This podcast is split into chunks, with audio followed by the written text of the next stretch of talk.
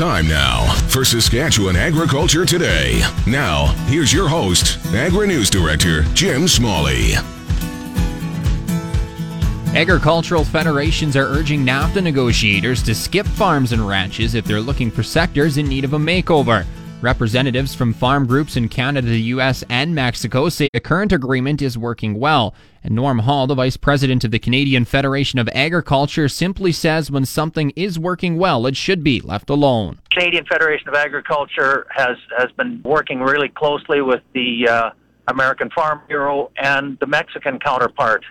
And we came out with a with a joint statement, I guess not demands, but wants that, that we have. And basically, we're looking at, at no harm because uh, this NAFTA has uh, done agriculture very well on, on all three uh, sides of the border. And um, we don't want to see anything drastically change. Uh, of course, there needs to be some modernization of the deals. There's some things that are haven't been dealt with in the last uh, number of years. So you know, it, it's time to free, refresh it. But a lot of industry has, has been developed over the last uh, 24 years under NAFTA, and uh, we don't want to see things change too drastically uh, to change that. At the start of talks on Wednesday, U.S. President Donald Trump's top trade advisor said Trump was not interested in a mere tweaking of the 23 year old pact, which Trump has threatened to scrap without major changes. It was also signaled that a fight over NAFTA's Chapter 19 trade dispute settlement mechanism will take place.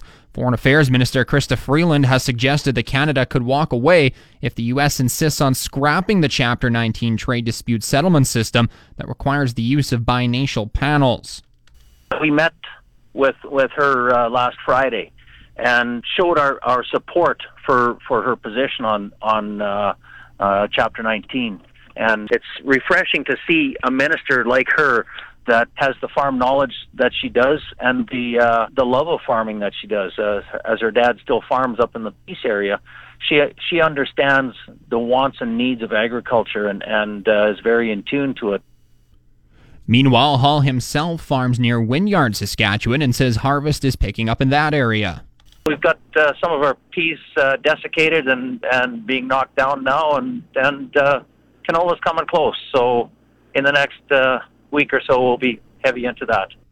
Hall says the crops are looking good, especially compared to other areas of the province this year. We're really fortunate. I've driven around a lot of the province, and and uh, this uh, east central part of the province uh, looking really good. Norm Hall is the vice president of the Canadian Federation of Agriculture. The dugout at Sherwood Forest has been drained for the summer. It's happening because four kids became sick after swimming in the water at the campground just west of the city and having caught E. coli poisoning. All four kids between the ages of 1 and 7 did recover from their sickness. Officials with Sherwood Forest say the dugout will be filled again next year, but they will be doing more water collecting samples more often, installing a new filtration system, and treating the sand. The campground has become a popular place for people over the past few years, with management saying there were between 300 and 500 people in the water every day, especially back in July when it was hotter than normal. Canada has come out with a list of the country's top 10 invasive plant species. Saskatchewan happens to be home to six of the plants on the list. Cameron Wood is a program director with the Nature Conservancy of Canada. I spoke with him this week about the effects invasive plant species can have on producers. Yeah, and this this list of ten species, um, there's actually way more invasive species in Canada than that. These are just kind of a list of, of some of the worst offenders across the country. And like you said, we have over half of those here in Saskatchewan. Uh, so some of the, the, the worst offenders here in the province are things like leafy spurge, uh, Canada thistle, and common tansy.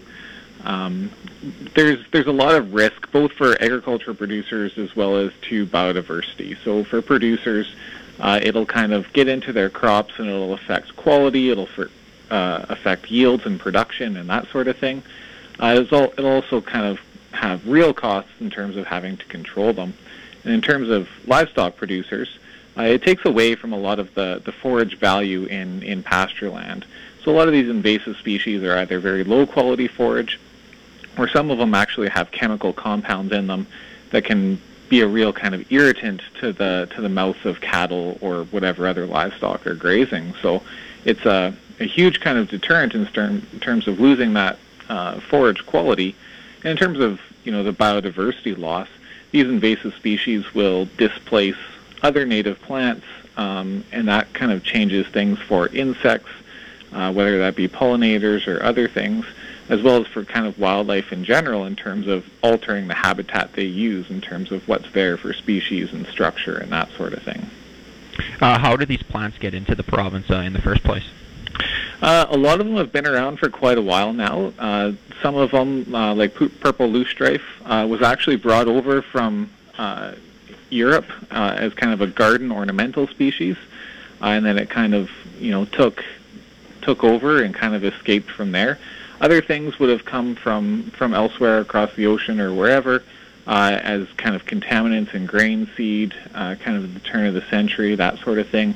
Uh, so some of them were introduced uh, on purpose as kind of ornamental species or forage species, and other other species kind of came over accidentally, uh, you know, as part of immigration and that sort of thing. Are invasive plants? Uh, do they have more of a potential for a takeover, being that they are invasive, than say just uh, something that's native to Saskatchewan but that's a pest?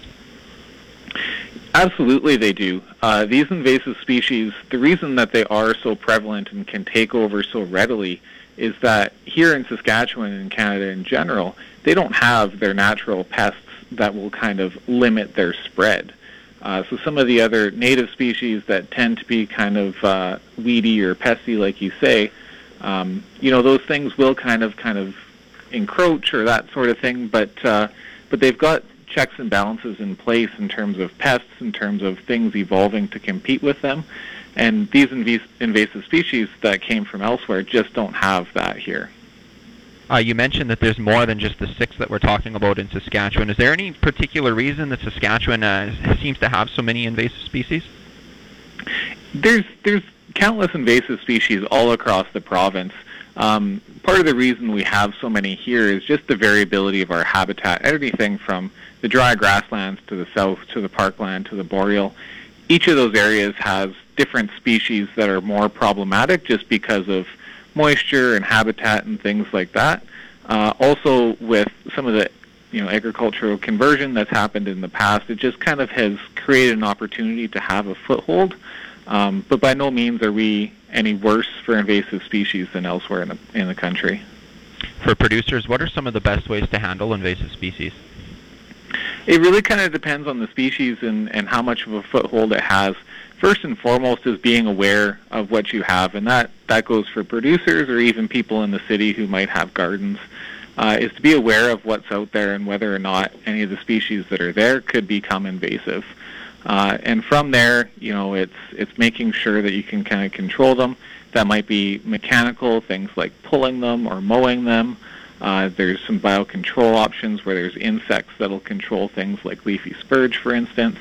Um, but sometimes when, the, when these infestations are, are really kind of advanced, uh, you know, there's chemical options that we'll have to kind of look at as well in terms of herbicides and that sort of thing. Cameron Wood is a program director with the Nature Conservancy of Canada. The market update on the source 620 CKRM. Prices rose or remained unchanged in early trading today. Durum unchanged at 293.77. Feed barley unchanged at 148.29. Canola is up $4.10 to 472.54. Flax unchanged at 446.25. Oats are up 11 cents to 164.57. Yellow peas remain unchanged at 288.54. Feed wheat also unchanged at 136.48. And number one red spring wheat is up 78 cents to 250.86. The Livestock Report on the Source 620 CKRM. This is Grant Barnett with the Market Report. Heartland Livestock here in Moose Jaw. 825 cattle on offer at our sale here on Tuesday. Lots of yearlings on our fair. Here's what happened on Tuesday. These good cows, they're lower again, 91 to 99 sales to a dollar four on them real, real high yielding kind of cows. Big bulls are dollars lower, 114 to 122 sales right up to 135. Here's what happened. We had 25 black steers. Jack Snyder from up there in the Davidson country, 922 at 180. 182. 1069 weighed red steers from Johnny Marushka at 169. We sold 775 weighed black steers from the Big Money Cattle Company down there in Bengough at 204 and 50. 588 weighed heifers, they come from Orville Lugner just out of town here at 162 and 50, and they were far, far from fancy. 769 weight heifers from Glen Reds and Blacks from Glen Steinhauer at 169. That's what's happening here in Moose Jaw. We're selling every Tuesday. For more market information, give Heartland Livestock Moose Jaw a call at 692-2385. Let's have a great afternoon. Now the latest Saskatchewan pork prices. This is the Hams Market Commentary for Friday, August 18th. Hams sold 6,800 hogs Thursday, selling a range of 179 to 189 per ckg. Today's sales expected to be around 6,800 head, selling in a range of 176 to 187 per ckg. 100 index dressed weight hog prices for the week ending Friday, August 18th are Maple Leaf Sig 5, 185 even, Hams Cash, 183.50, Thunder Creek Brickle, 189.98 per ckg. Number one sows delivered to Winnipeg this week are selling in the range of 67 to 74 cents per pound live weight. Ham's cash hog price today is down, and forward contract prices opened down this morning as well. On Thursday, the Canadian dollar was up 33 basis points with a daily exchange rate at 1.2647. The Canadian dollar is currently trading at 79.52 cents US. With hog weights coming up, slaughter up, and recent weakness in the belly primal, U.S. cash prices are moderating and packers have less incentive to bid aggressively for the available supplies.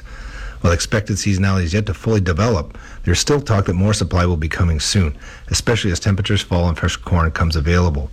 The market is of the view large supplies are indeed on the way, and while new processing plants will provide a supportive function, the market must nevertheless clear all the additional pork production. Lean hog futures are down again today as long liquidations and technical selling continue to pressure the market lower. Jim Smalley's Agri Weather on the Source 620 CKRM.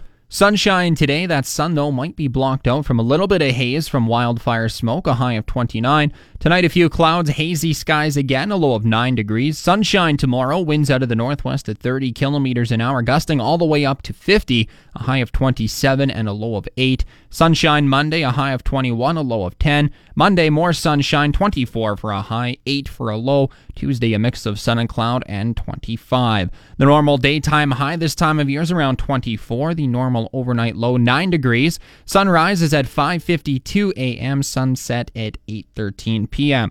Around the province, Estevan, Prince Albert, and Swift Current are all setting at 26. 24 in Saskatoon and Yorkton, and Weyburn is 23. Right now in Moose Jaw, partly cloudy and 26. Mainly sunny skies here in Regina and 25. That's Saskatchewan Agriculture Today. Once again, for Jim Smalley, I'm Drew Postey.